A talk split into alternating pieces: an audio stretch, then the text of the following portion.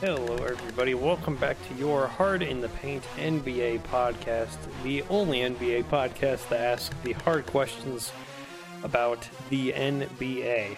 I'm your host, Matt, and again, joined by Michael on this lovely October 20th, spooky season, as they like to say. And we've got the team previews. We're still working on those right now. A lot of teams left, and a lot of preseason takeaways that maybe we can apply to this, maybe we can't. But we'll be uh, happy to know what you guys think in the comments below. Who's your favorite to win it? Who's your dark horse? Who's all these kinds of teams that you're rooting for? Without further ado, let's give a special shout out to our sponsor for this episode of in the Paint podcast, and that is. I've got it right here. Where is it? It's in my little notebook. Ah, yes, it is my notebook, actually. It is Mead. So you might know Mead as the school supply slash uh, paper producing company. And I have to say that uh, at, at my work and at many other uh, office locations around the world, we use Mead notebooks to take notes, to take uh, meeting uh, notices. Uh, doing scratch work, you know, jotting down drafts of things. So I would uh, highly recommend that you go over to mead.com and order yourself a nice little notebook so you can take notes whatever NBA games you might be watching this season. And with that, let's hop right into it.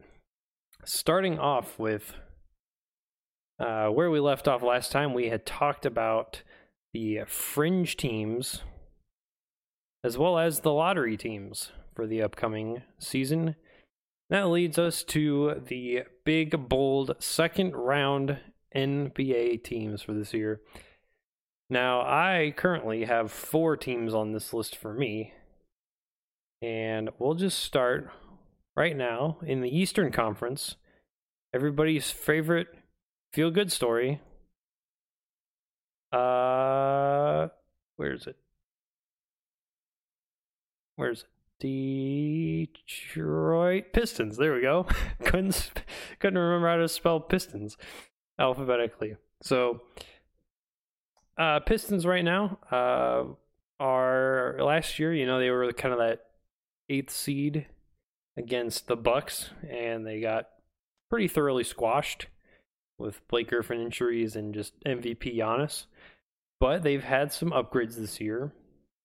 They gained guys like Tony Snell, very solid role player. Uh, guys like Derrick Rose coming on the redemption team, as well as a Morris twin.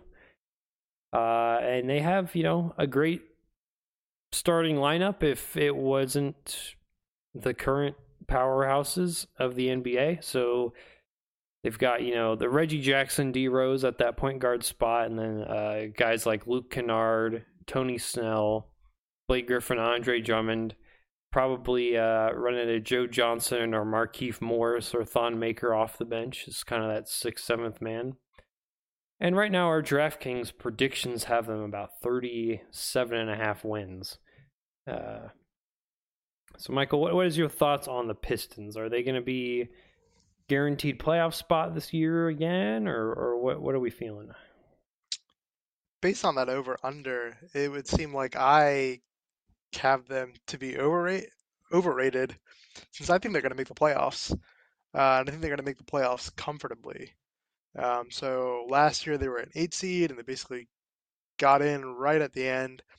I think they're actually going to be closer to like a six seed, um, which would actually be kind of high. And then obviously if they end up matching like a maybe like a Indy with an Iffy Oladipo or a Boston, they could upset somebody in the first round and get to a second round.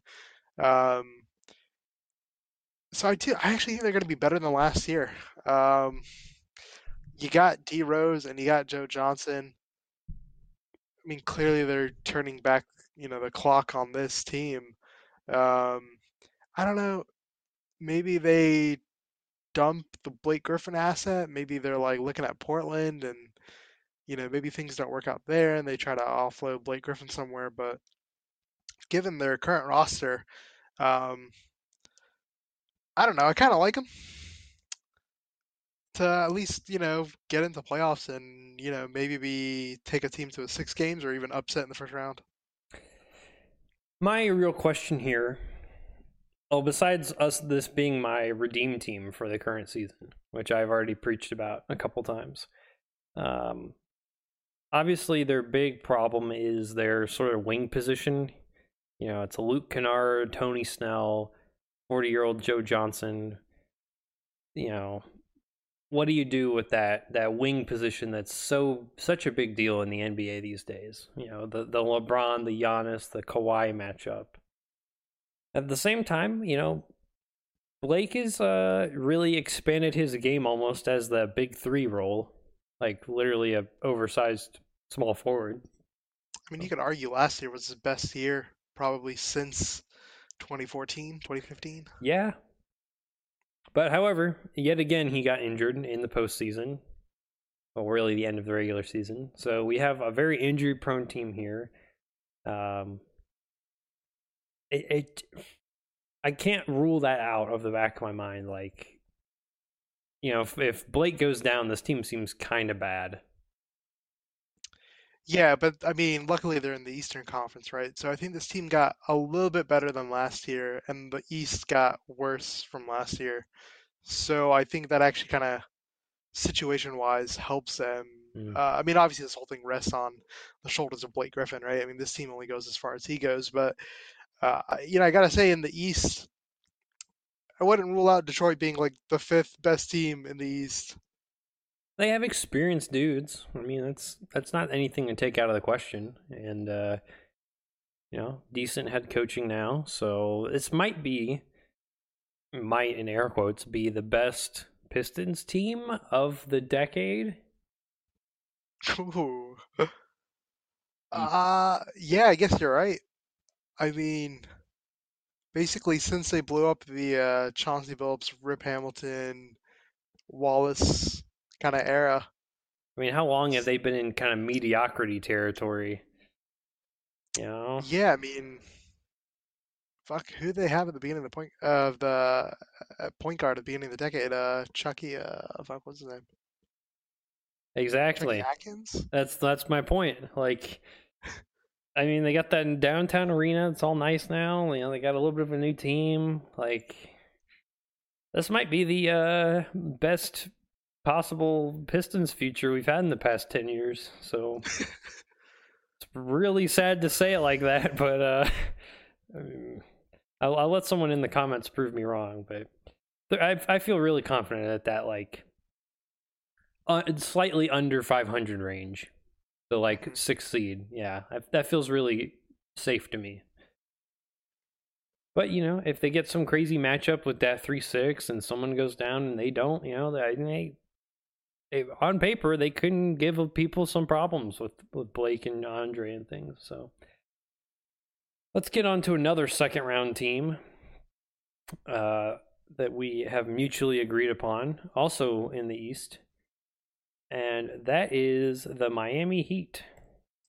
A slightly better team, in my opinion, than the Detroit Pistons. Uh, right now, they are predicted at 42 and a half wins, which that feels just about right to me. Right about 500. You know, you still have Pat Riley, Erik Spoelstra, solid, you know, front office coaching staff combination.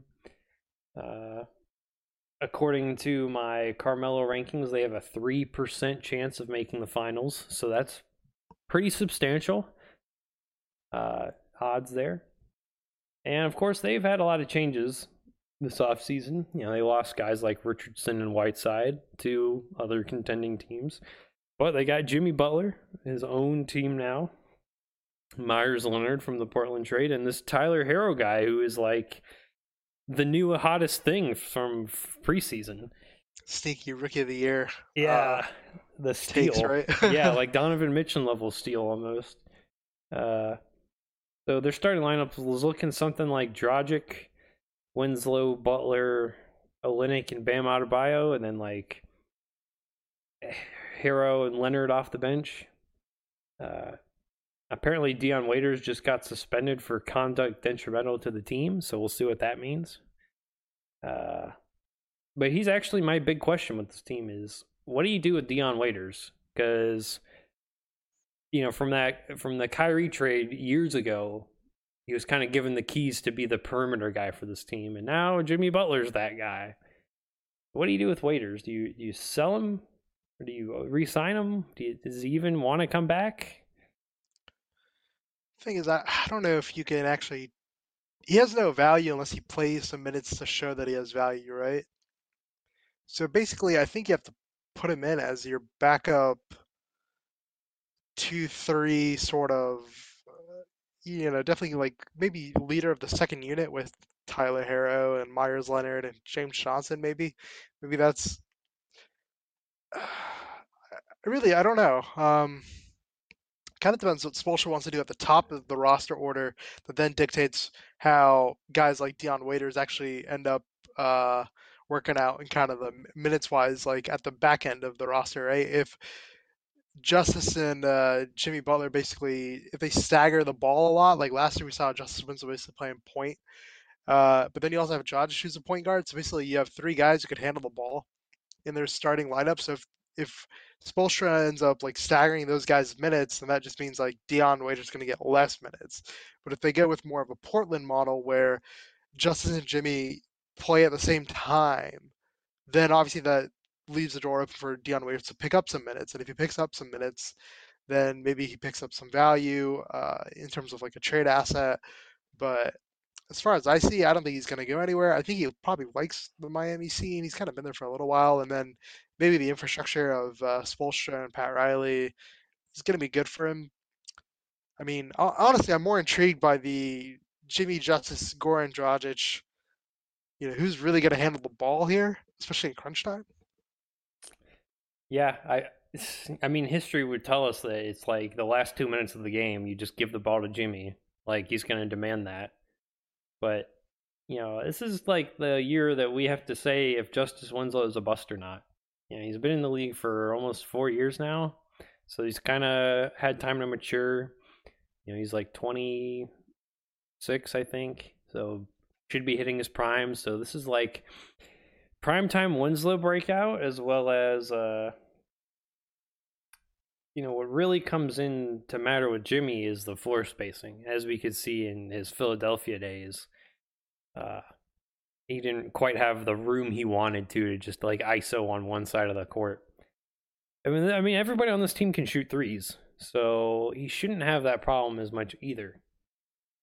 Uh, pretty sure he'll be an all star who knows if Dragic will even get close to that this year. Uh, my personal prediction, though, is uh, he'll be able to sort of carry the team, but it won't be an efficient carrying of the team. It'll kind of be like that Westbrook solo act where it's just like, all right, he scored 20 points on on like 30 shots. Like it, it doesn't it doesn't feel good. And uh like you'll win games, but like you won't win the games you're supposed to win and you'll lose the games you're supposed to win and vice versa. So I'm a little worried by that. Um, the guy I'm really looking out for this team though is Bam Adebayo. Dude's a, like I've been playing the video game and the dude's a fucking monster. Like he shoots threes, he defends, he dunks, he picks and rolls well. Like I mean, this was a great guy in college, and he only he was a one and doneer, so we didn't really get to see him that much. But like, Plus, he's uh, you know, got the fully unlocked since uh, Whiteside has been shipped out of Miami. Exactly. I mean, just from a locker room vibe. I mean, then again, you're bringing in Jimmy Butler, but from a locker room vibe, you got to think this team. I don't know, kind of the air has like been lifted a little bit. So, uh, 40, 42 and a half wins. Probably that the the the slot above the Pistons in however the East breaks down feels pretty comfortable to me. Uh, and that that's where I'm at. I, I will be surprised if they are uh, the top of the uh, playoff picture for the East. And then another second round team that I believe we are conflicted on. Really, two teams actually. Uh, that is the Brooklyn Nets. So Nets, obviously, big talk of the town this offseason. Uh, right now they're projected at 44 and a half wins, which seems fair. It seems like we I don't know what to make of this team at the moment. Uh, Nets right now, uh, by our Carmelo ratings, actually 38 wins, so that's a little bit of a bummer. Uh, so big off-season trades obviously was the KD and Kyrie team up. Of course, KD being out for pretty much the whole year with the the injury.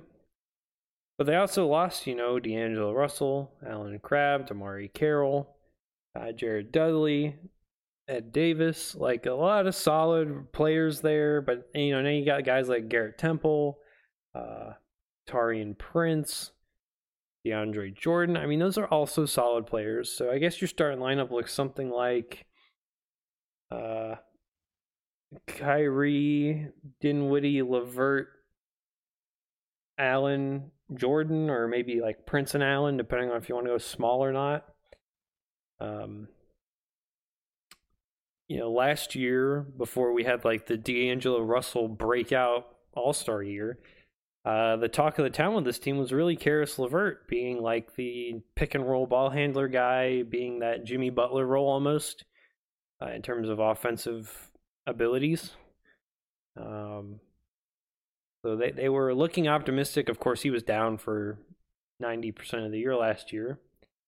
That makes me question uh, what does a successful season mean for this team?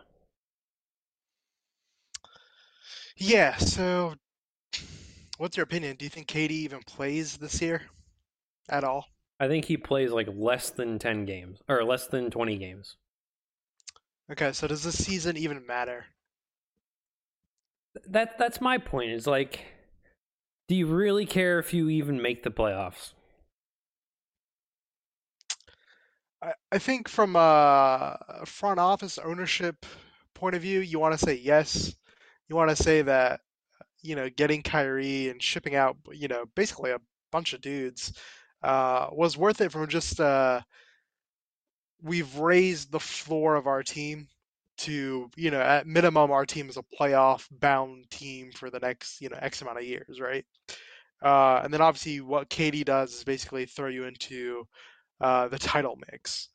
Um, but I I don't know if the average Brooklyn Nets fan you know if, if, they even exist cares too much about the season I mean I don't even know how much a takeaway you would see I mean because basically if KD's thrown into this team this team operates completely differently, right? I mean, you basically probably uh, move Jarrett Allen to the five. You know, you, you kind of maybe Katie. You know, KD's basically a three, but you know maybe he starts at the four. Maybe bring in Taurean Prince. I mean, it, it just actually changes the makeup of this roster quite a bit with KD being on the floor. Yeah, it changes the whole offensive game plan, the whole defense. Like, I mean, that's what that's what it should change. But he's such a it's not like they had another kind of stretch three, you know, on this team. I mean, you see guys like Taurean Prince. Yeah, I mean, I think he'll have a breakout year personally, but you know, eh, I mean, I, I I think if I'm the front office, you're just like, let's just make the playoffs and then hope nobody gets injured. And if we bounce in the first round, we bounce. Like I think that's that's the acceptable minimum for this team. Like, make the playoffs, don't get hurt. Do you think this team will be fun to watch?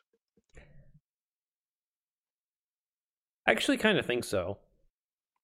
Uh, one of the reasons is is if depending on how woke Kyrie is nowadays, uh, if he believes the season doesn't matter, how is he gonna go back to his Cleveland days where he just like makes a and one mixtape all day, or is he gonna like throw lobs at DeAndre Jordan and make like Lob City Nets a thing. Like, eh, you know, I think that could happen. I think the Lob City could be there, but I don't know. This team is just it's the whole KD shadow just looms over this whole thing. So it's like, you know, what if this team start starts out like hot, right? And they start out, I don't know, eleven and three on the season. You know, does that you know, obviously that starts like the uh, you know, the Twitter machine being like, we don't need fucking KD anymore. You know, this team can do it by itself. But then obviously once it gets in the playoffs, it's like I think they take a punch. I don't know if they get back up. Uh, honestly, what this season might be is a tryout season for everybody not named Kyrie and DeAndre Jordan. Like, are you guys going to be here next year if we have to make a midseason trade? You know, that, that's kind of what it is. But I think they have enough unique. I feel like they can play pretty differently. And all their guys are still young, athletic. I mean, I guess the ultimate negative for this team would be Kyrie gets hurt in a dumb way again and he's gone for most of the year and they miss the playoffs. Like that'd probably be what would happen in like the ultimate worst timeline, but yeah, or even worse, right? I mean, he get he basically tries to push himself maybe like uh, you know late March, early April for a playoff seeding, and then he ends up getting injured, uh, you know, like an ACL or something. Then he's out all of next year when KD comes back, and then it's like you're waiting two years basically to have these guys team up on the court together. Yeah. Um, but I don't know. There's not a whole lot I can really say about this Brooklyn team. I, I just I, I think out of the East, they're one of the least fun teams I think that we're gonna see next year, but who knows? Do you think that they are top, uh, you know, one through four or five through eight seed? I think it's more five through eight, and even then, I, I kind of like Miami a little bit more, and maybe even Detroit. I mean, I just if I'm looking at a Blake Griffin versus a Kyrie Irving team, it's, it's basically the star matchup that you're looking at. Yeah, I think Blake can just do a little bit more. Yeah, that's very fair. I think the matchups aren't very favored for Brooklyn right now. I mean, you're looking at Giannis, Blake, Oladipo when he comes back. Uh, you know, those are, those are two guys that you can't guard on this team, right there. Yeah, I mean, I think mostly in the East, it's it's there's two big teams at the top, and there's kind of the next four or five, and then there's kind of just the rest of the conference. I mean, I mean that's basically uh, the East is, is basically in shambles. So uh, one more, you know, second round ish team uh, that you have on your list. I actually have them rated higher. That is the Golden State Warriors. Now, Warriors obviously the other half of the KD trade. Uh, I just have on my notes that they lost a fuckload, but they gained guys like Alec Burks, uh, D'Lo, Willie Cauley Stein, uh, Marquese Chriss nowadays. He looks he's looked pretty good in the preseason. Uh, and right now, DraftKings has him at 47 and a half wins. According to my Carmelo rankings, they are 51 wins. And that seems high. A 18% chance to make the finals and a 10% chance to win the title. Fuck. So a lot of faith in the Warriors uh, franchise right here. Yeah, you you have more faith than I do. I mean, I, I list them as, uh, you know, the highest uh, ceiling potential that they have this year is to make the second round of the playoffs. You have them potentially making the Western Conference Finals. So I guess Yeah. lay out the case for uh, why Golden State can basically run it. I mean, not run it back, but they're still in the mix. Why are they still in the mix? They're in the mix. I don't think it's a high chance they're in the mix, but they're in the mix because, uh, you you know, we're expecting Clay to come back at some point this season. Obviously, probably like February after the All Star break at the earliest. Uh, you know, you've got Steph who finally gets his like MVP season back, and he like knows he can get it back. So we might see him actually like try and force the issue more than normal. Uh, we got D'Angelo Russell, who now is like on a bona fide team. So, can he be unlocked and reach that next level? It's a good question. Or will he get traded? Another good question. Uh, and then, you know, the others is where I struggle with this team. They aren't very deep, as was their problem last year and the year before. You know, they don't have the nice uh, Barbosa, Livingston, Iguodala you know, all these great guys coming off the bench anymore. That gives me some worries, but I'm almost not worried because basically, you know, if anyone plays with Steph and the other team's not running a box and one with Kyle Lowry dogging Steph the whole time, I think you have a decent chance to make all those other players better. Yeah, I just I see too many question marks on the roster. I, who plays a small forward? How do they play defense? Um, they really have no roster depth outside of Steph, D'Angelo Russell, Draymond, Kevon Looney.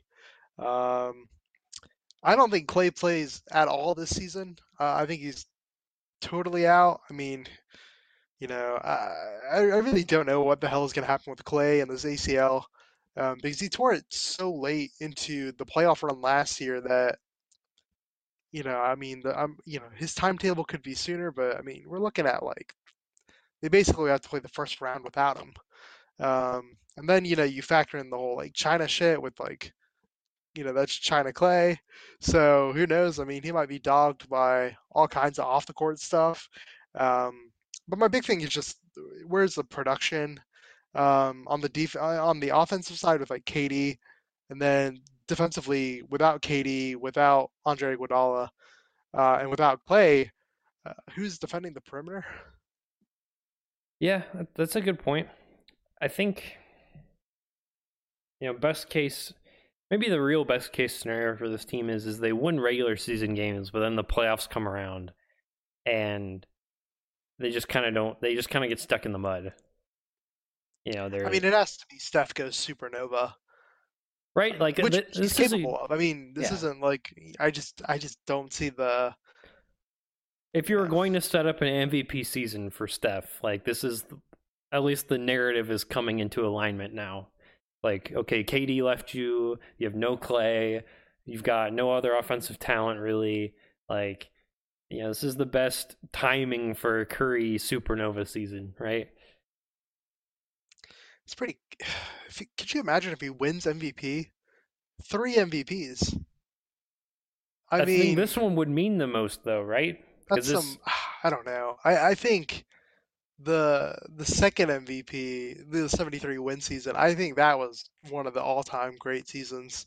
But if he wins a third MVP, I mean, legacy-wise, I mean, we're talking like you have to start kind of, mm, you know, penciling in Steph as like a top 15 sort of guy. I mean, I think he's like definitely a top 30 guy, uh, just for how he's changed, you know, the landscape of basketball and everything. But I mean, a third MVP, and we're like, I mean, we're really knocking on the fucking door of like, you know, is this guy, you know, top 10 greatest player of all time? I mean, people are going to start making that conversation, which who knows? I mean, he's, you know, his game is probably going to age gracefully. I just, the I greatest shooter of all time. like, yeah, I mean, I just, I just don't see this team getting out of the second round, and even in this, you know, and if I, I think they're going to be a lower seed in the West, um, and I think it has to depend on Steph just putting up something like almost 40 points a game in a playoff series, and that just, you know, the the offense is so insurmountable for the opposition that they just can't keep up, and that's Yeah. how this team moves on and advances. Makes me feel like those earlier uh, Anthony Davis Pelicans years where it's like just him and one other guy and a whole bunch of like random people. It feels a lot like that, but it's Steph is 80 and then like Draymond would be like Jrue Holiday and then who the fuck is anyone else? like Yeah, I mean, you know, I kind of wonder, like, is this team gonna basically have to play like the seven second Suns, where it's basically you, you know, you, you have to rely so much on offense that, you know, when uh, the playoffs come around and you get bogged down by defensive matchups and things, that that's when this team starts to kind of lose its steam. that's what I expect. So we'll see. 47 and a half. Uh, I, I personally would be happy to not see the Warriors get very far for a change. Be nice to have a little bit of a shakeup. And so that leads us into the next segment of teams, I guess, which we would consider the conference finalist bracket.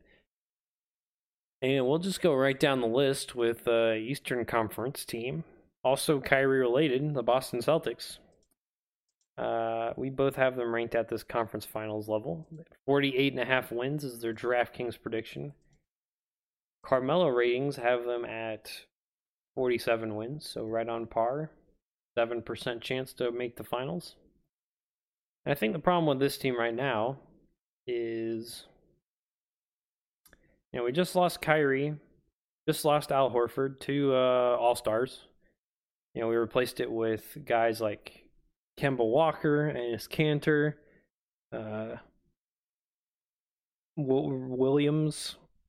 Uh, I mean, even lost like guys like Baynes and Rozier. So I mean, eh.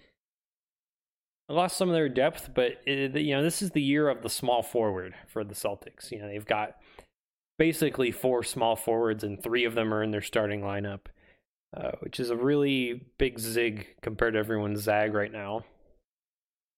And we have to see how well Kemba Walker can maintain the mantle for Kyrie, as well as if Enes Kanter can actually be a starting center on a playoff or even finals bound team.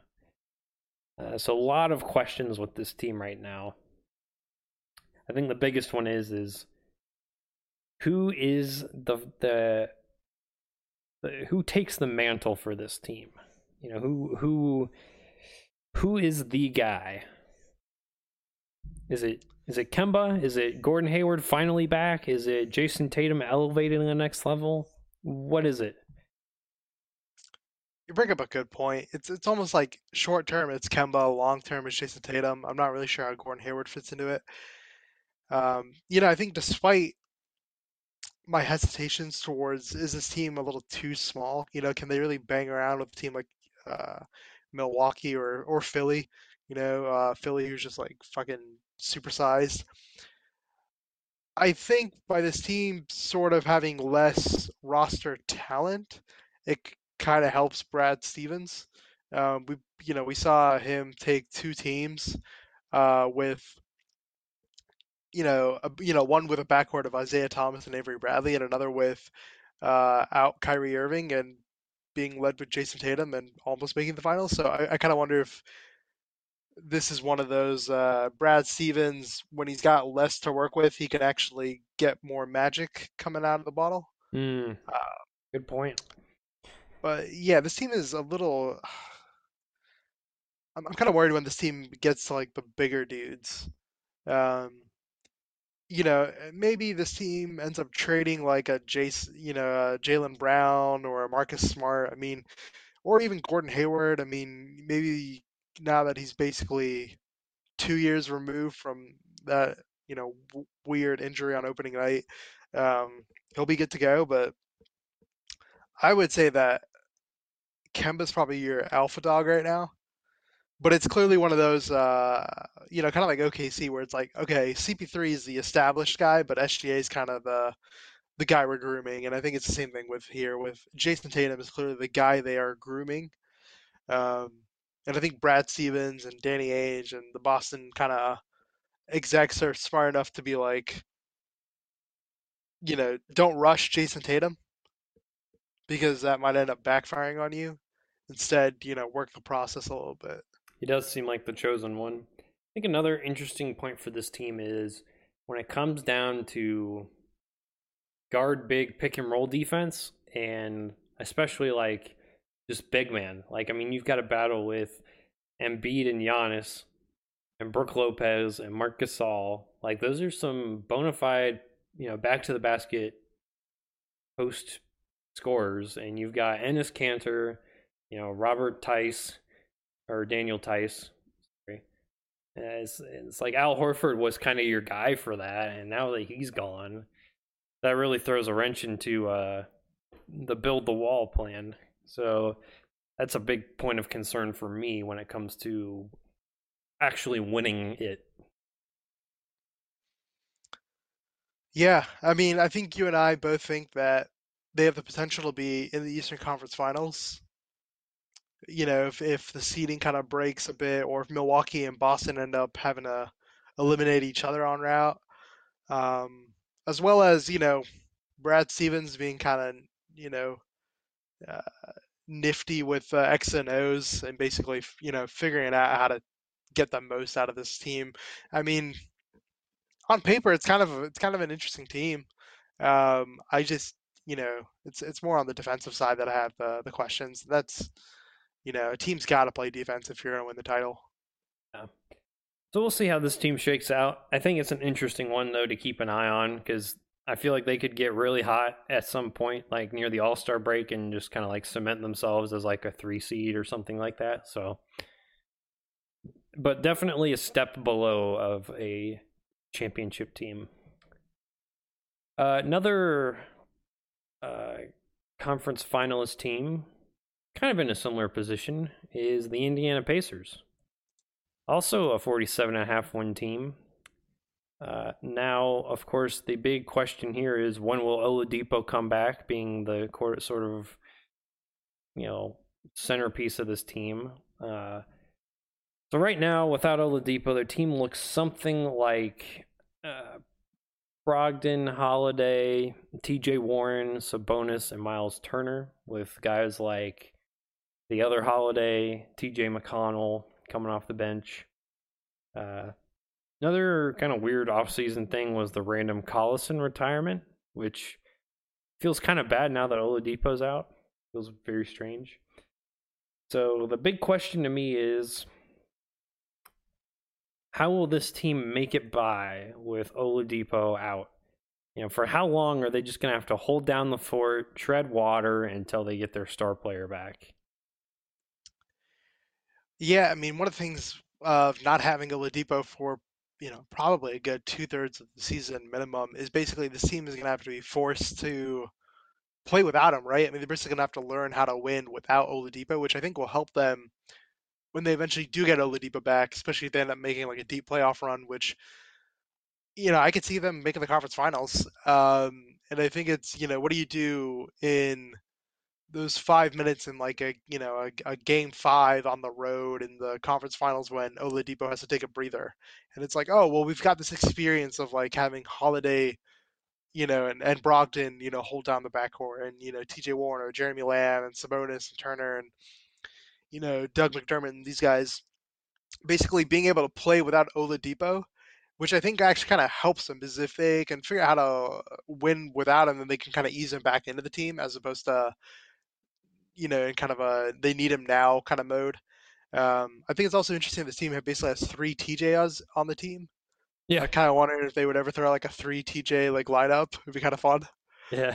um, and then obviously you and I are, you know, I mean NC State, so TJ Warren is kind of our guy, and you know maybe the combination of Brogdon and TJ Warren coming into this team offsets uh, Bogdanovic uh, moving on to Utah as well as uh, without Oladipo because you know if nothing else Brogdon is probably better defensively than Oladipo, um, and while he's not as offensively explosive, he is like a very efficient, uh, you know, 50, 40, 90 kind of guy. Yeah, I, I think that's a good point. I think this is. Uh, I think if I was running this team right now, it would be try and make Miles Turner an All Star while Oladipo's out, kind of thing. I mean, he had the he had a pretty good. I think it was sophomore year he had. I mean, he's a you know good stretch five with a little back to the basket capabilities. I mean, good passer, good pick and roller. That probably come through like T.J. Warren being your per- perimeter playthrough kind of guy. So a little disappointing here, I guess, for Pacers fans. But you know, like we were saying earlier last year, I mean, they were kind of one of our uh, keys to look out for for this season. And with Oladipo out, that's a little skewed. But you know, if Oladipo was here and they're fully healthy, I think they can really give some of these other playoff teams a run for their money because he's basically the best shooting guard in the East. Yeah, I mean, you know, I, I think you and I are ba- basically, you know, looking at the Indiana situation from more of an optimistic point of view of this team will probably be, you know, better than average without him. And then, you know, you throw Oladipo in and it's like, boom, they're a race car now and they're just like tearing up the track. I think is how you and I are both kind of seeing this team. Yeah, I think that's a pretty uh, well-founded viewpoint. I think a lot of other people think the same way. So uh, it's nice, nice to be in the right there. Uh, another conference finals team another guard dominant team too. Uh, Portland Trailblazers in the West, also 47 and a half win prediction. Funny how all those were the same. Uh, so obviously this team, uh, it's it's really weird to say conference finals because of how well they did last year, and you'd think they would get better. But the West is such a bloodbath now; it's really hard to say. Um, Dame being voted the best leader from the players survey, which is pretty funny. Uh, where's my Blazers note? There it is. So, uh, lost a lot of guys this offseason. You know, you got the, the other Curry brother, Evan Turner, Aminu Harkless, Meyers Leonard, Enes Kanter. I mean, a bunch of guys. But you gain veterans like Bazemore, uh, Pau Gasol, Whiteside, Mario Hezonja. Yeah. So, uh, very interesting pickups. Uh, I thought it was a very Toronto-like move from last year, where yeah, you know, I think Toronto had a lot of good pieces, and then obviously they did the shake up in the middle of the year, and it and it worked out. And I think it's kind of the same thing where the team was, uh, you know, was the you know the GM basically thinking is this team a little too stale, mm-hmm. and you know, I I kind of wonder is this team actually better with all those roster moves? Is this team better than what they were last year? Yeah, that's, I actually had that same question in my notes. It doesn't like it almost doesn't seem like it on paper, but if you I think if you take like a look at the the stats like Evan Turner, you know, we saw him in a playoff series and he just felt like he was a nobody out there. Yeah, just a huge disappointment on the floor. Then we all know like Aminu's kind of one of those kind of vet you know, wing defender, three and D kind of guys. Then we have a guy like Harkless who's like actually a really big loss. So it's it's really weird to decide it. I think playoff wise they're a little better. I mean Nurkic obviously being out until probably March. So questionable characters like Whiteside, uh, aging Gasol, and Mario Hezonja have to hold down the big spot. Uh, so, eh. Like I, my I one of my notes I wrote down was have Dame and CJ reached their ceiling.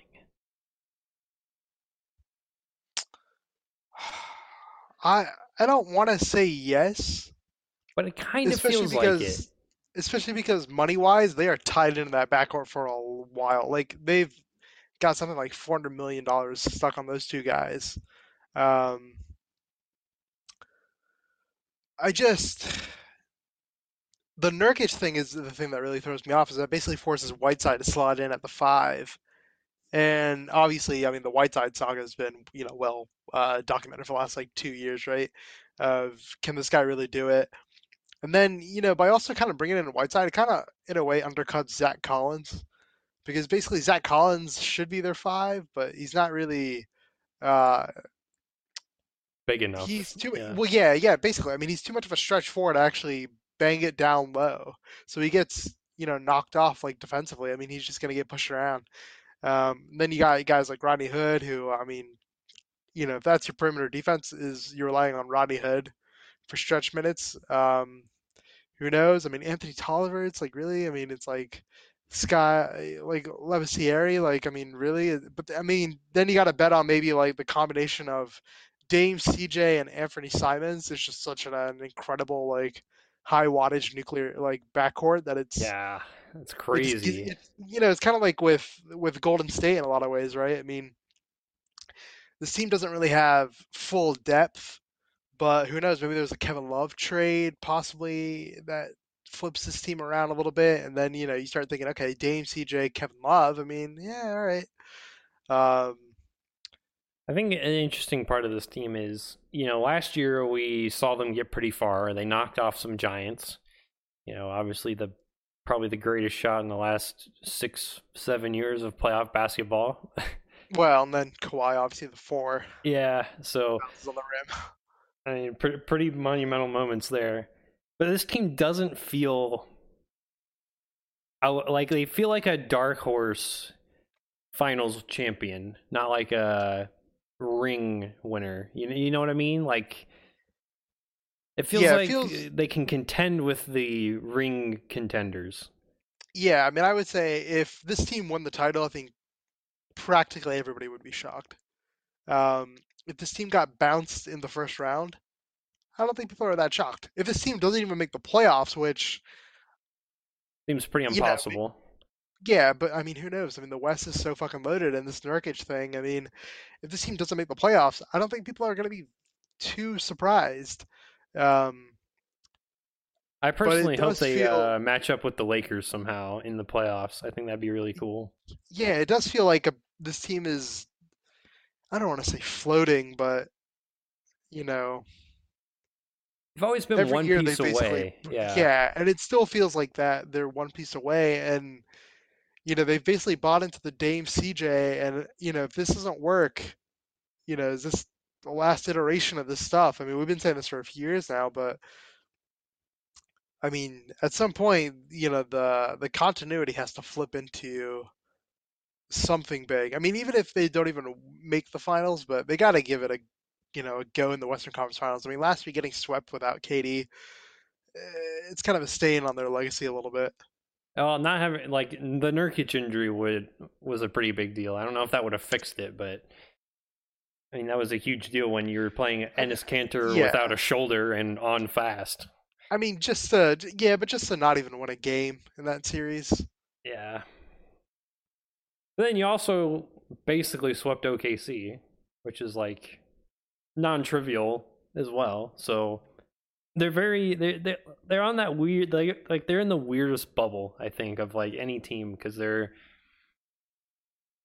almost like dark horse ring contenders, but definitely conference finals almost. But then like like you said, it just seems like It's hard to put the finger on them. yeah Uh, you know, I, I- honestly, I think the closest comparison to them is Croatia in the fucking World Cup last year, where the bracket basically has to break in their favor, and they get a little hot. Um, you know, they kind of exactly yeah. That's that's the way it's got to go. I think I think I think it totally depends on how the West shakes out. Where, you know, who knows? Maybe the the Lakers, the Clippers, uh, the Rockets all end up on the same side of the bracket, and then it's like, well, fuck, they got to all knock each other out. So then it kind of just leaves the door slightly open for, um, you know, kind of one of these. You know, kind of lesser Western teams. I don't know, say lesser because I mean they're they're fucking awesome, but I, I do think it like they have to be a bit lucky, especially on the Nurkic timetable. My last question for this team is is there is there a possibility that Dame could be first team all NBA, an all-star, a scoring leader or an MVP and or you think you think he can be in any of those conversations or win any of those Yeah, I think he could be all NBA. Um, First all star definitely. first team all NBA. Yeah, because I think he he'll play a lot of games. Which, if you're looking at like a a guard kind of point of view, um, you know, you would you'd probably slot in Steph would probably do it, but who knows? I mean, if Steph plays, if the offensive load for Steph is so much that he ends up like hurting himself and he's out for an X amount of games, um, you know, that kind of leaves the door open. And then who knows? Maybe Harden and Westbrook sort of eat at each other a little bit in terms of the voting. Um, that opens the door for Dame to kind of come in, and then who knows? Maybe this whole like you know beef with Shaq ends up propelling this dude to the next level. I mean, I don't know. I don't think there is a next level to Dame, but I mean, who knows? He might might fucking have another gear in him.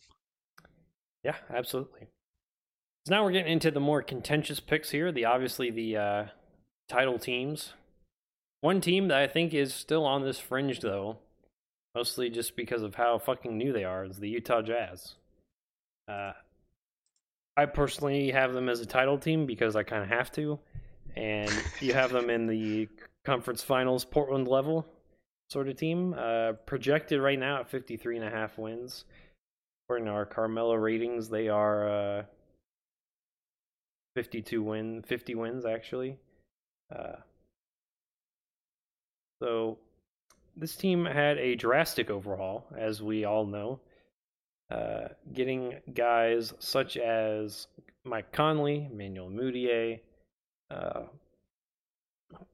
Bojan Bogdanovic, uh, Jeff Green, Ed Davis.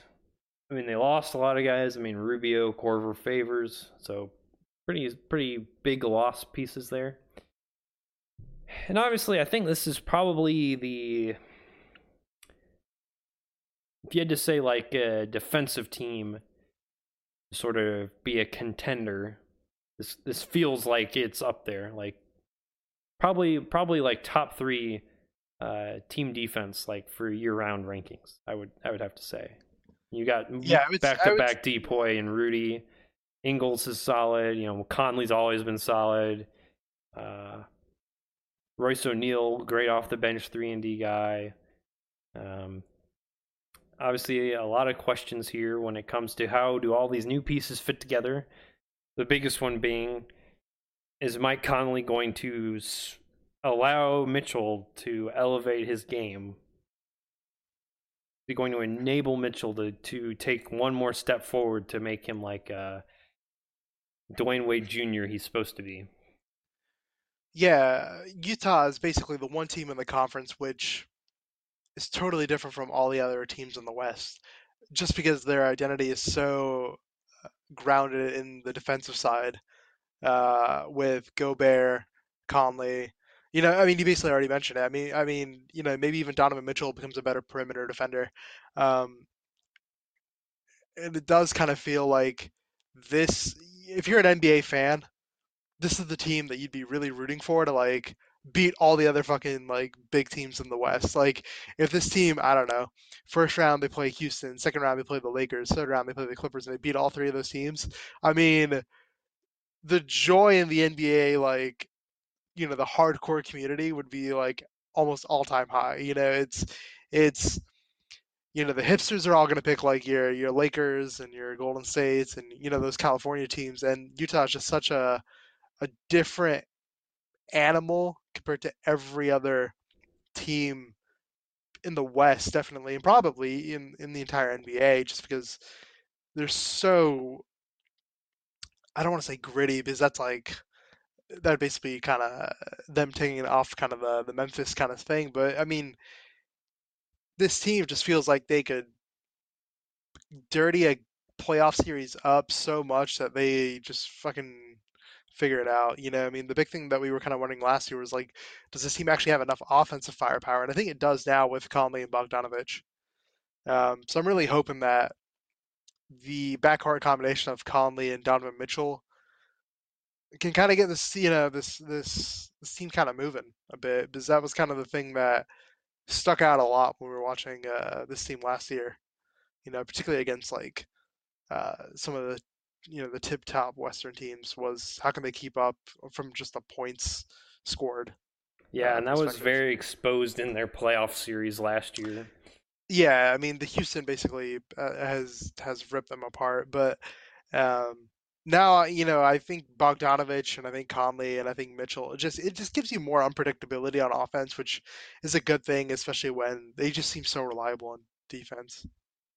Yeah, I think I think the big question here is, you know, Rudy Gobert is he going to be the first three P defensive player of the year? He's looked great in the Olympics or FIBA, so definitely there. You know, Donovan Mitchell coming off the FIBA high as well. Maybe he can win, you know, third team All NBA or something like that. Um, and then maybe Quinn Snyder. You know, if this team pulls off like a 55 win season, maybe he's coach of the year or something like that. Uh, And they feel like they could be good at home. Yeah, they Yeah, actually I do have a pretty good home crowd. Their their home record last year was pretty good. I think they only lost like 10 to 15 games. So I mean, if they get even better, and you know, defense travels on the road. Yeah, I, I wrote in my notes here that uh, it's a little 04 Pistons esque, like Dark Horsey, kind of like depending, you know, if they win the West, they get matched up with, you know, an Eastern team where they already play slower, don't really do jack up threes as much. You know, they could just outgrind, like like you said, like that's why I have them in the title bracket because I think they have to have a little bit of Portland luck where they get the bracket to bounce the right way for them, but I could see them getting far enough where maybe they dodge Houston. I think I think Houston's probably their worst matchup because Harden just like destroys that team again. Um, Yeah, I mean, my only hesitation for moving them kind of from title contender to just conference finalist is last four minutes on offense, the ball's pretty much going to go through Donovan Mitchell. Is he doesn't good enough good. to? Yeah, Is he, you know, can he make those clutch free throws? Can he make a, you know, uh, can he basically ISO the ball and win? yeah, that, that's a very big question, and hopefully with you know all these other weapons, they can run some more like closing game offensive sets than just ISO at the top. But we will see. Another uh, contentious pick we have is uh, their next door neighbor, the Denver Nuggets. Uh, 52 and a half wins predicted. Currently the everyone's favorite dark horse for the title. Uh, right now, they are projected at a uh, six percent chance to win it all. Not too bad. Whoops, close my notes on accident. All right, the Nuggets, uh, one of the few continuity teams left. They only really lost Isaiah Thomas and Trey Lyles, but they gained Jerami Grant, Bol Bol, Michael Porter Jr. playing games. Doesn't seem bad. Uh, starting lineup probably the same with uh, Murray and Harris, and then either Porter or Grant, and then Millsap and Jokic, with Barton and uh, Hernangomez, Beasley, Torrey Craig, all those nice wing guys coming off the bench. Uh, big question here again is: Will this team kind of get the credit it deserves for like an MVP candidate in Jokic? And can they finally have some closing game power? Because I think that was where we saw them shrink the most in the playoffs was end of those Yeah. Portland series games. They just couldn't out ISO the other team. Yeah, I was gonna I was gonna bring up Game Seven of that Portland series, as well as I think it was Game One of the San Antonio series, where it was like, oh shit, this team's too young. Ah shit, this team doesn't actually have a closer. Ah shit, Jamal Murray's a little too up and down to to kind of be the steady hand, you know, kind of ice in his veins type guy. But like you said, I mean, you basically started off with the continuity, and I, you know, is continuity a bit underrated in the mix-up that has happened in terms of player empowerment this this summer? Um, you know, maybe by this team basically being together and getting kind of souped up with Jerami Grant, and then you know, I know they had Michael Porter Jr., but obviously he didn't play a single game last year, um, so he's kind of like a new addition at kind of the small forward slot. That maybe this team can put the pieces together. Uh, but same thing with Utah. I, you know, I, I don't really have questions about them uh, at home. It's more of five minutes kind of at the end of the game and you're on the road. Who, you know, how, how's this going to play out? Yeah, I really hope that either Jokic or Murray, if either of them like stepped up a level over the summer and have like sort of that go-to move that can get them to the rim every time or get a decent step back every time. Yeah, that would really uh, step this team up a level because they already are pretty solid defensively. They have some big wings that are switchable. Uh, they have really great, um, unique system, relying a lot on that Jokic passing out of the post, backdoor cuts, uh, screens with the point guard. So it, it's already a big wrench for a lot of teams that you kind of just will always lose a game against in the playoffs because it just is so different. Um, Yeah, I mean, it, the thing that kind of like, you know, has me kind of holding back is really like, what happens when they play LeBron? Exactly, like LeBron or You know- Kawhi. Yeah, Yeah, what happens when they play, uh, you know, James Harden? You know, what happens when they play these kind of all-time great offensive guys who can just see the court in a different way? and I mean, who knows? I mean, Millsap, you know, I mean, has obviously been, you know, he would be the LeBron matchup kind of guy. Um, and he got enough kind of, you know, perimeter athleticism to kind of hold everything down in, but it just kind of makes you think a little bit. But I mean, like I said, if if if you know if our Western Conference Finals that you know ends up being like Denver, Utah, it'd be kind of cool. I mean, it would make some for like some very interesting basketball to kind of close out the decade. But The viewership would be bad. I mean, oh yeah, I mean, the NBA would fucking hate it. I mean, they're already gonna lose the one point, you know, four billion uh, ratings in China, let alone like if the matchup is Denver, Utah. yeah, I think this team's one of the hardest to evaluate because, yeah, they don't have that that go-to move, and and like you said, when the LeBron you get matched up against the Lakers or the Rockets or the Clippers, it just seems like I never want to pin them as the favorite in like any matchup. It just doesn't seem right. That's a good way of putting it. They always seem like the underdog. even though it almost seems like we shouldn't call them the underdog because they're they're good, but they also r- realistically they haven't made it out of the second round, so that's an important point to consider. And now we hit the big four or five, I guess. Everyone's favorites to win it all, and we'll start with a team we actually just talked about a lot recently. James Harden and the Houston Rockets. 52 and a half wins. Wow. That's a actually pretty valid assessment. Uh, right now, to Carmelo ratings, they are a 23% chance to win the finals. The NBA finals. That's pretty impressive. You can you got a quarter odds on that bet right now. And what did they do this offseason? Well, got rid of CP3 somehow and exchanged him for uh, Russell Westbrook and uh, guys like Sefolosha, Tyson Chandler. Okay, not not too bad. Uh, they had Anthony Bennett for a little while, but he was just so good they had to kick him from the team. He wanted too much money. So now we kind of have the run it back with Russ instead of CP. So your starting lineup's looking like Westbrook, Harden, Gordon, PJ Tucker, Clint Capela. Kind of know this works on paper and in real life. Uh, you know, Austin Rivers, Danuel House being those other guards off the bench, Gerald Green still around. Uh, obviously, let's just not even worry about the China thing right now because that's just like I think by the time the playoffs roll around, we won't be worried about that anymore. Uh, Oh, really? yeah, I, I think. Oh, I kind of disagree.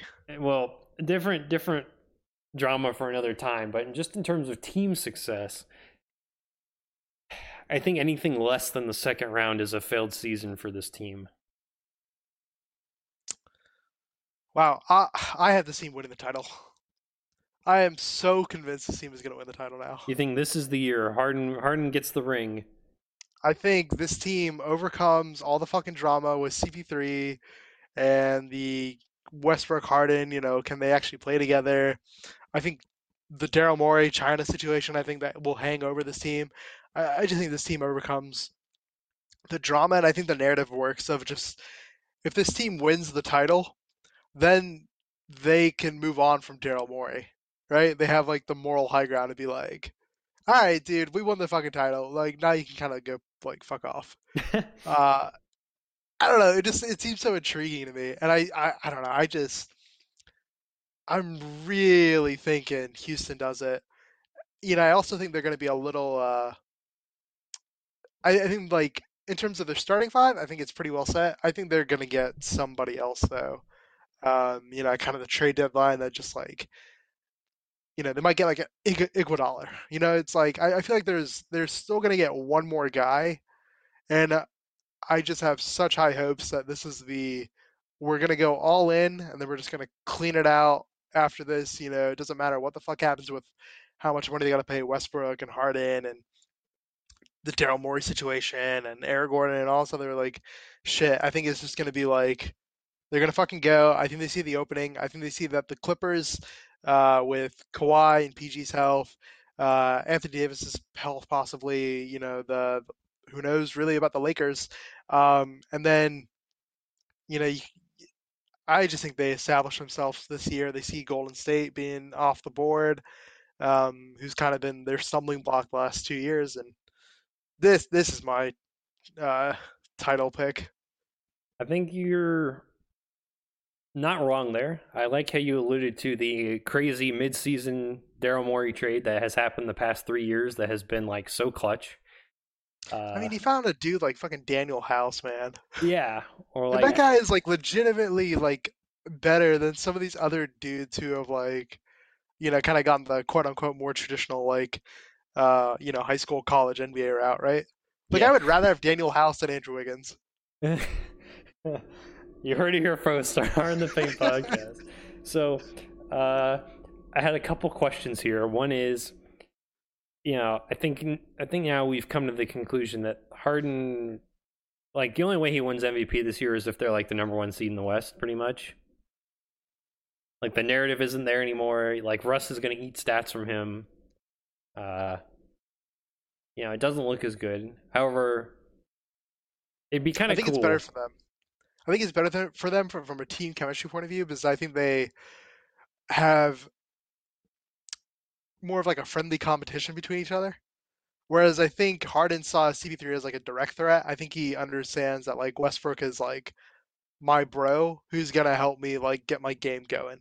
You know, it's almost like when you have like uh like twin brothers or like you know you have like a uh, brothers who are like kind of similar in age um who it's like they're kind of like egging each other on to the point that it makes them both better. I think that's what we have. There's like some like brother kind of rivalry that just helps the team. I think if they can make it out of the west they feel like a pretty big favorite because it feels like there's no stopping harden in the east. Yeah, I mean, I mean, I agree. I, I do think like, you know, thinking if the West is is definitely a, a gauntlet, right? I mean, it's definitely like you're gonna have to beat three good teams on route to the finals, no matter what uh, Western Conference team it ends up being. Um, and I just think Houston, they got the experience. I think they have, you know, a, a, a nice balance of offense, defense, and I think they have like Westbrook Harden, you know, these are our two guys. Everybody else just kind of fits in with like guys like PJ Tucker. Like PJ Tucker just kind of knows uh, what he's doing on the floor. You know, it's kind of like Al Horford, where it's like, you know, uh, we don't think Al Horford is probably the best player on like a championship winning team, but he is definitely kind of what keeps them going. And I think it's the same thing with the guys like PJ Tucker and Capela and a guy like Austin Rivers, where it's like they just you got enough continuity and you got enough of a new thing with Westbrook. Yeah. And I think that's what you need, right? Uh, to win twin titles. You know, we saw this with Golden State. You had kind of the Clay, Draymond, Steph mix, and then you threw in KD. You know, you throw in Iguodala. Um, Toronto, same kind of thing, right? You had Lowry, you had uh, uh, you know Fred Van VanVleet, yeah, you had Siakam, and then you kind of throw Kawhi in. And so I think it's like you kind of throw in a superstar with the continuity that you already have as an organization. And uh, that's my case for Houston. Yeah, I'm I'm slowly getting on board. As much as I don't like Harden because he breaks rules, and but he seems like the the uh, he's got a new move though. The kryptonite to like uh, LeBron James team, like just that that that unstoppable like big point guard kind of thing. Uh, anyways, uh, speaking of LeBron James teams, why don't we just talk about the Lakers now? Uh, projected at 51 and a half wins. The normies' favorite to win the NBA title. Uh, obviously, who wouldn't be? It's LeBron James, uh, ranked at a 14% chance to win the whole thing.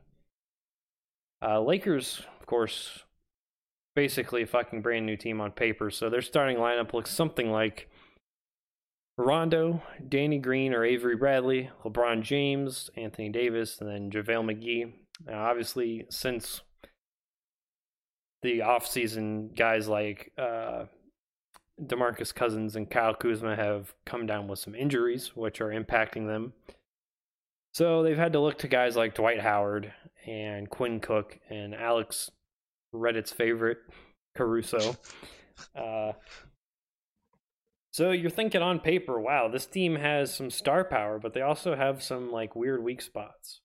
But you also look at this team on paper and you're like, wow, like Rondo's got a ring, Danny Green's got a ring, LeBron has a rings, obviously. Like, okay, there's there's a lot of playoff experience on this team, like just from different teams, different eras. I mean, Dwight Howard even you know made an NBA Finals on his own. Uh, my real problem with this team is the guards, the one and two guard, because LeBron's you know 17th year or something like that. He ain't, he is not the uh, two way player he once was. You know, he's he's a little bit uh, a little less likely to run around with the young bucks that are six six and shorter. So now, uh, you know, it comes to Rondo, Danny Green, and Avery Bradley to try and lock up the Westbrooks, the Hardens, the uh, Mike Conleys, you know, the uh, the Lou Williams, you know, all these pretty uh, dynamic point guards that'll win you a game on their own kind of thing. So that is my big concern. My second concern, and it's a totally opposite concern, is LeBron has made it farther with a team with less talent. so how can I count him out? you know what's funny is if this team picks up like George Hill or something, just like you know these like kind of uh, random like LeBron staples, uh, you know, like a Jeff Green or something. Um, yeah, I mean, the big question mark with the Lakers is obviously probably at the five and probably at the one, and it's kind of funny that I think. Patrick Beverley weirdly being on the other LA team might be the deciding factor in the LA series. Uh, because basically, this team needs a defensive-minded point guard. Which you know, if this is playoff Rondo, I think I think we're good. Yeah. I don't think we're going to get playoff Rondo for 82 games, so that's kind of the downside. Avery Bradley, I think, can be pretty decent defensively. Um, I just don't know what he gives you offensively, right? In terms of he's kind of he's kind of picked up a lot of uh, injuries like last like two years since since kind of that uh, Boston run that he had with it four. Um, but then this team has enough maybe that you know trade here and there you know maybe they try to get like a, a seth curry or you know somebody kind of gives them a bit of a jolt on offense um, or maybe they go for more of a lanky uh, you know defender just kind of lock it down you know like i don't know maybe minnesota's tanking out and they try to make a move for robert covington um, which i think would kind of fix a lot of their problems but it, it is kind of weird uh, that they're probably their starting five is going to be either Dwight Howard or JaVale McGee uh, in 2019. And they're going to have to rely on them for a lot of minutes, especially with Kuzma and Boogie. And if Davis doesn't play the five, uh, it's it's actually it's like they don't have a bad roster, but somehow they have a lot of roster questions at the same time. I think the funny part is, is you know, Anthony Davis got a crazy thumb injury a couple days ago, so he's going to be out for like a month or so. Which yeah, exactly. I mean, now they have a huge narrative. they have this huge drama and narrative issues around their team right now, which you know, this is the true test if LeBron's a good uh, social media candidate. Like, you know, how is his team going to handle all of this? Because last year, obviously, kind of didn't work. You know, Alonzo blew up, Kyle Kuzma blew up you know, Brandon Ingram, what the fuck happened with him? Like, there's a ton of just rumors and gossip and all these other things surrounding this team that they can silence the haters and the noise. I think they can do pretty well, but I'm not convinced of that with uh, pretty uh, wild characters like Rondo, Boogie, JaVale, Dwight Howard. I mean, you've got so you got a kooky cast here. I think an important yeah, part that, of... that we didn't mention that's really funny is their starting lineup right now. Only Anthony Davis is the one without a ring. That's so fucking crazy to me. Like no other team can say that in the West. exactly, that's what I'm saying. Like it, it's kind of weird that this roster is both so good and so bad at the same time. And I think out of our five sort of title conf- contenders, uh, the Lakers are probably the least, you know, they're probably the ones that we're the least confident in. Uh, and it's, you know, the the only reason we actually really do have any confidence in them is really because of LeBron. Um, you and I still expect LeBron to be the 27 7 7 kind of guy that he is, who can pull a team up, you know, pretty much like he did in almost every year he was in Cleveland. Um, and I think you and I both still have faith in that. But it, that's the only reason why I think they win the title is like it has to go through LeBron. Like you have to make the West go through LeBron, and it might not happen that way. Um, but I do think there's a good chance that LeBron is motivated and rested enough to get the number one or two seed and basically say to everybody else in the West, you gotta come to fucking LA and beat my ass if you want to win.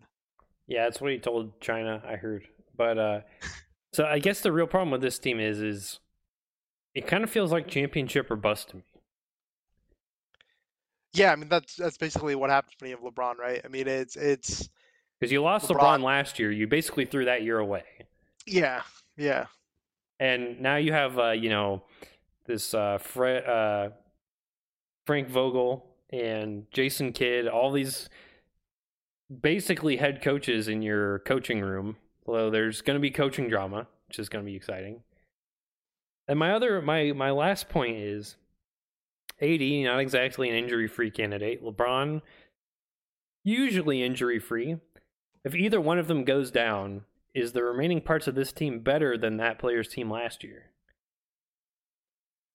That's a really hard question to say. Yeah, I, I do think this team is better than what they were last year. I the only like young guy that I kind of like from last year was Lonzo. I've never really been in the Brandon Ingram camp, and I think I like Danny Green more than I would like a Brandon Ingram. You know, I think Lonzo, I think was the kind of the only guy that I was like, I like Josh Hart. Oh fuck, like, yeah, but I don't know. I think you get enough with Caruso and Quinn Cook that you kind of make it up, and who knows? Maybe Jared Dudley like really unlocks this team moving forward. So, I might as well talk about the other LA team while we're in town. That's the Clippers. Uh, probably one of my favorites to win the West, but it has a probably the biggest stipulation, and that is the injuries uh, to both of these players. So also a brand new team. You know, you your starting lineup looks something like Beverley, uh, Shamet, Kawhi, and Paul George at the wings, and then probably Zubac being your center. Uh, and then you could go like smaller with like Lou Williams and Harrell off the bench. I mean, you got Harkless as like your backup wing.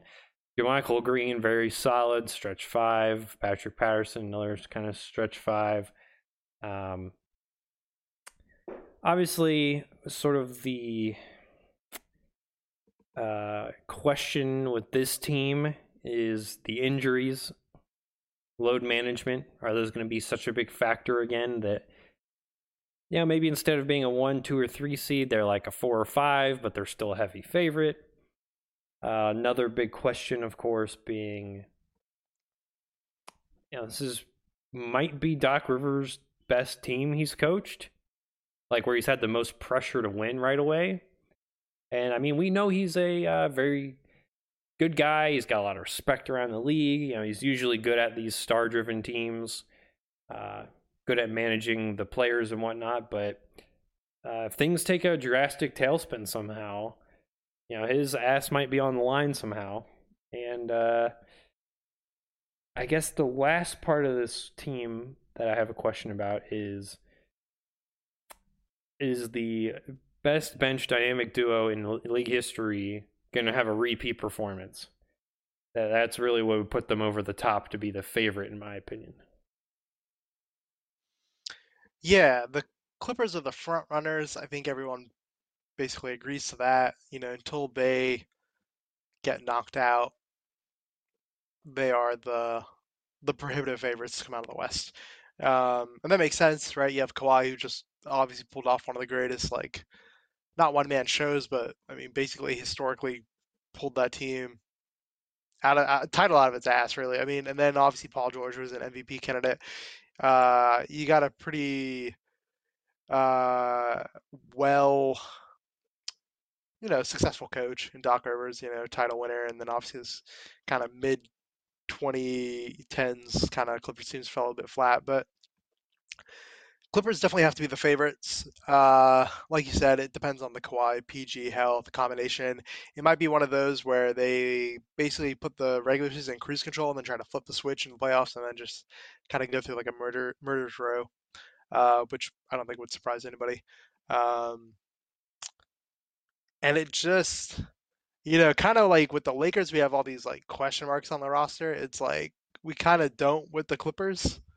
Um, they basically have a good top eight in their rotation, which is basically what you need for a playoff run. Um, so this team is almost basically built for the playoffs, and it's kind of weird because it's almost like if this team is a little too uh, engineered for the playoffs, will it be good enough to get them to the regular season, like you said, in kind of like a top three seeding um, in the West? And who knows, that might not fucking matter if they end up playing like the Lakers. I mean, that basically is home court to them. So uh, yeah, it's it really sucks because there's going to be some first round Western Conference matchup that could easily be like a conference semifinals matchup. That's going to be the the sad reality of the playoffs this year. Yeah, I mean it's it's kind of crazy that basically the top probably six, you know, in the West, and then there's kind of the top two in the East, and that's kind of it. and then it's like you know, legitimately, we could have 12 teams in the West going for playoffs, you know, spots, and then the other side, it's like eh, somebody's just gonna have to like get the eight seed in the East, even though we don't really want them to. It's like, yeah, it's kind of the dilemma we're kind of in. Uh, but I, yeah, I mean, the Clippers, it's like.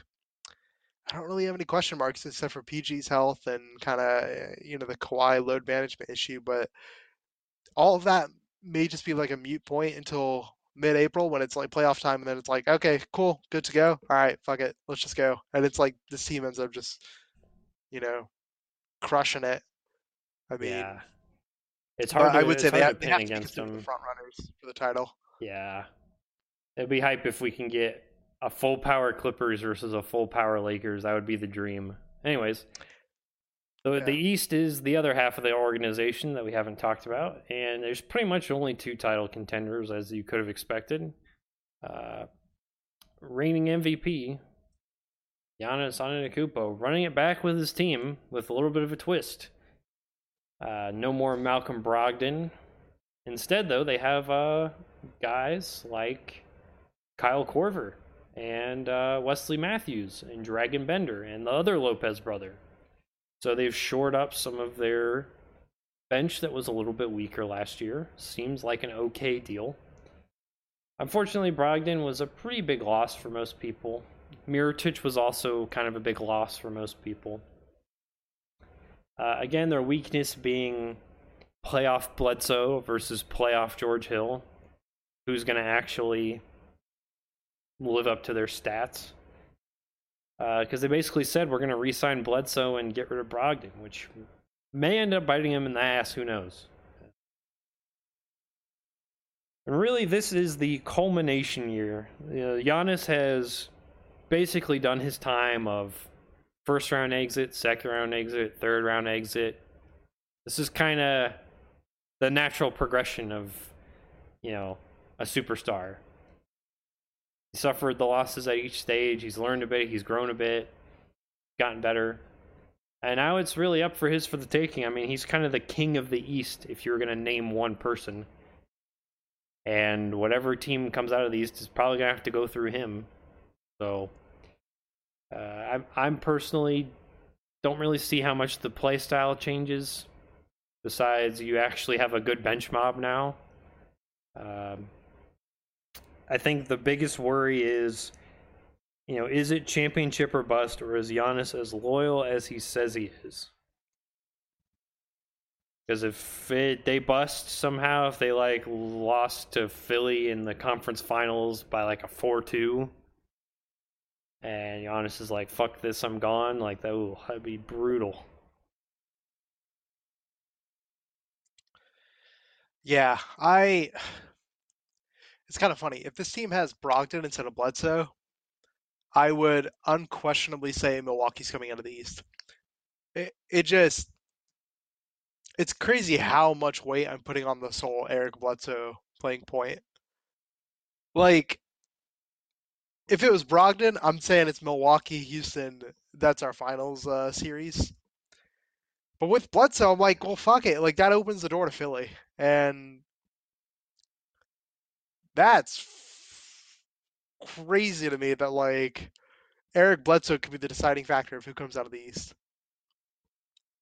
Yeah, I, I have, you know, I think Khris Middleton is awesome. I think, you know, Korver, Connaughton, Brown, Brook Lopez, Ilyasova, Wes Matthews, DJ Wilson, uh, DiVincenzo. I don't even like. I think they're set. And then obviously Giannis. I think Giannis has a chance to win MVP again. Um, and I think like back to back MVP and then you win the title. I mean, boom. I mean that just that trajectory is like right there in the taking, right? The you know the you know what we always talk about like the the MVP narrative, right? It's like right there of like he came up short last year, and now it's like somehow the East is even more wide open for him this year. But then it's like fuck, like you got to rely on Eric Bledsoe, and you know they basically shipped out the 50 40 90 guy. Um, and two straight years, Eric Bledsoe has been short in the playoffs. And I just kind of wonder, since Bledsoe's like one of the shorter guys, and Philly is a fucking massive team where their fucking point guard is seven feet tall, is that where, is that what ultimately breaks the Bucks' back? I hope not. I kind of, I kind of want Giannis yeah. to win. It would be a really cool, uh, like finals matchup if it was like Giannis versus LeBron, which we never got in those Eastern days. Yeah, would have been sick. I mean, basically, I don't have a question mark on this Milwaukee team until fucking May. yeah, it it really is. Uh, yeah, minus like some crazy injury. I I've got them penciled in for the conference finals. Um, not really a whole lot to say there. We kind of know what we're getting. Uh, the other Eastern team, the last one, the actual title favorite according to the Carmelo projections at 26%. Uh, Philadelphia. Now, obviously, they changed quite a bit. They lost Redick, they lost Butler, uh, they lost Boban, but they got guys like uh, Burke, Richardson, Horford, Smith coming back from injury. So they really uh, shored up their bench a little bit more. Uh, so their starting lineup looks something like Ben Simmons, Richardson, Harris, Horford, and Embiid, which that sounds almost like an all-star team on paper. Uh, so now we come to the point of, you know, how did they crumble last year? You know, Embiid was getting snuffed by Gasol, which I correctly predicted. He used to have problems with Horford, but now Horford's on his team, so that's fixed. Uh, ben Simmons got kind of uh, the Tony Allen treatment, even though he's a little bit better at managing the Tony Allen treatment, but he, you know, he can't shoot still. Um, it's not that he can't shoot; it's that he chooses not to. He won't shoot. Let's be very clear about that. It's a choice, not a lifestyle. Uh, and then you got Josh Richardson to pick up your uh, point guard defense weaknesses that you really had last year a lot. So they really took a lot of steps in the right direction, which I think is why they're the heavy favorite. Uh, big question is championship or bust yet again. It seems like anything less than the championship is a failure. Yeah, I mean it's it's a, the championship is basically a referendum on whether Ben Simmons and Embiid can play together. This is the last year you can really make that work, right?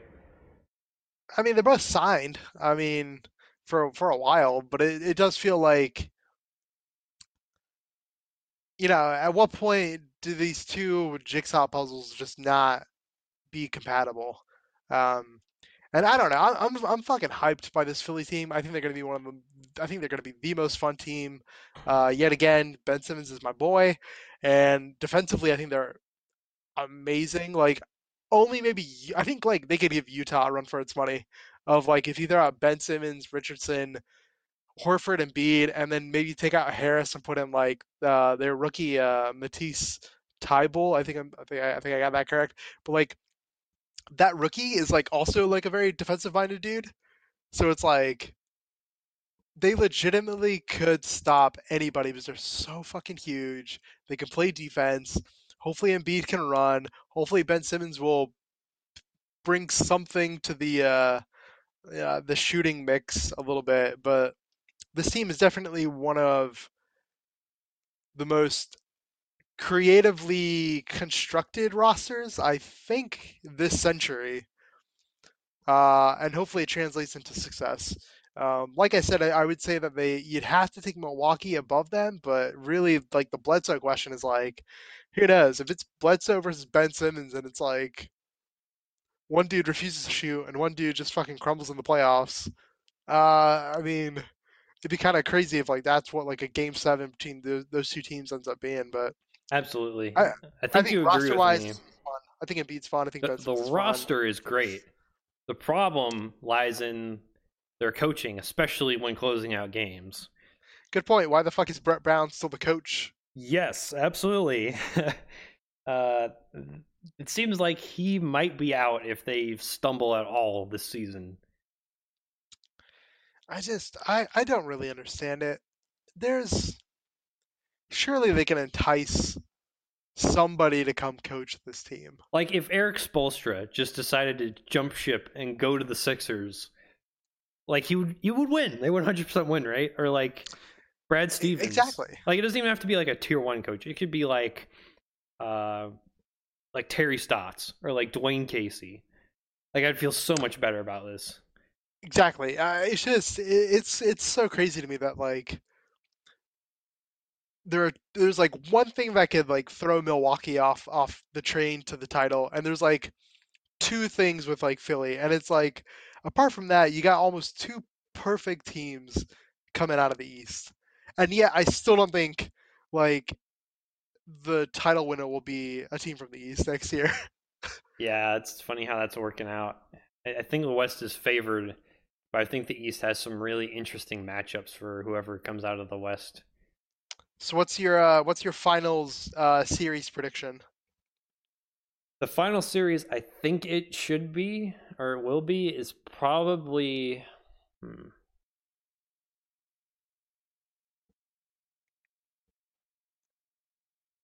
Hmm.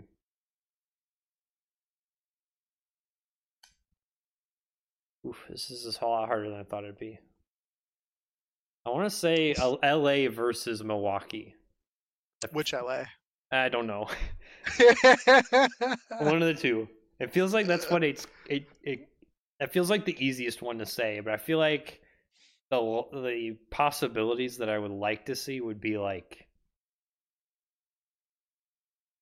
like like uh, I think I think Philly versus Houston maybe would be pretty interesting. I think Philly Houston would be the most fun to watch. I think it's also what the uh like the the high ups in the NBA would want. It's like you bring in all this like Daryl Morey China shit, and then you have like Embiid who brings his own like Twitter shit. And it's like, could you imagine if like the Twitter battles just between like those two organizations on all the off nights so we don't have uh, a finals game? Yeah. Who knows, man? So that is our 2020 predictions for this NBA season. We do appreciate you sticking around for us with this episode. I know it's a little bit longer than normal, but we figured we'd get it over with. Uh, if you have any questions, comments, or would like to give us your thoughts on the title contenders, please leave a comment below or throw us an email. Please make sure to uh, smash that like button, thumbs up, subscribe, do all those cool, fancy things you do. And we'll be back next time for the start of the NBA season and some more fancy China shenanigans. We appreciate you watching, and we'll see you next time.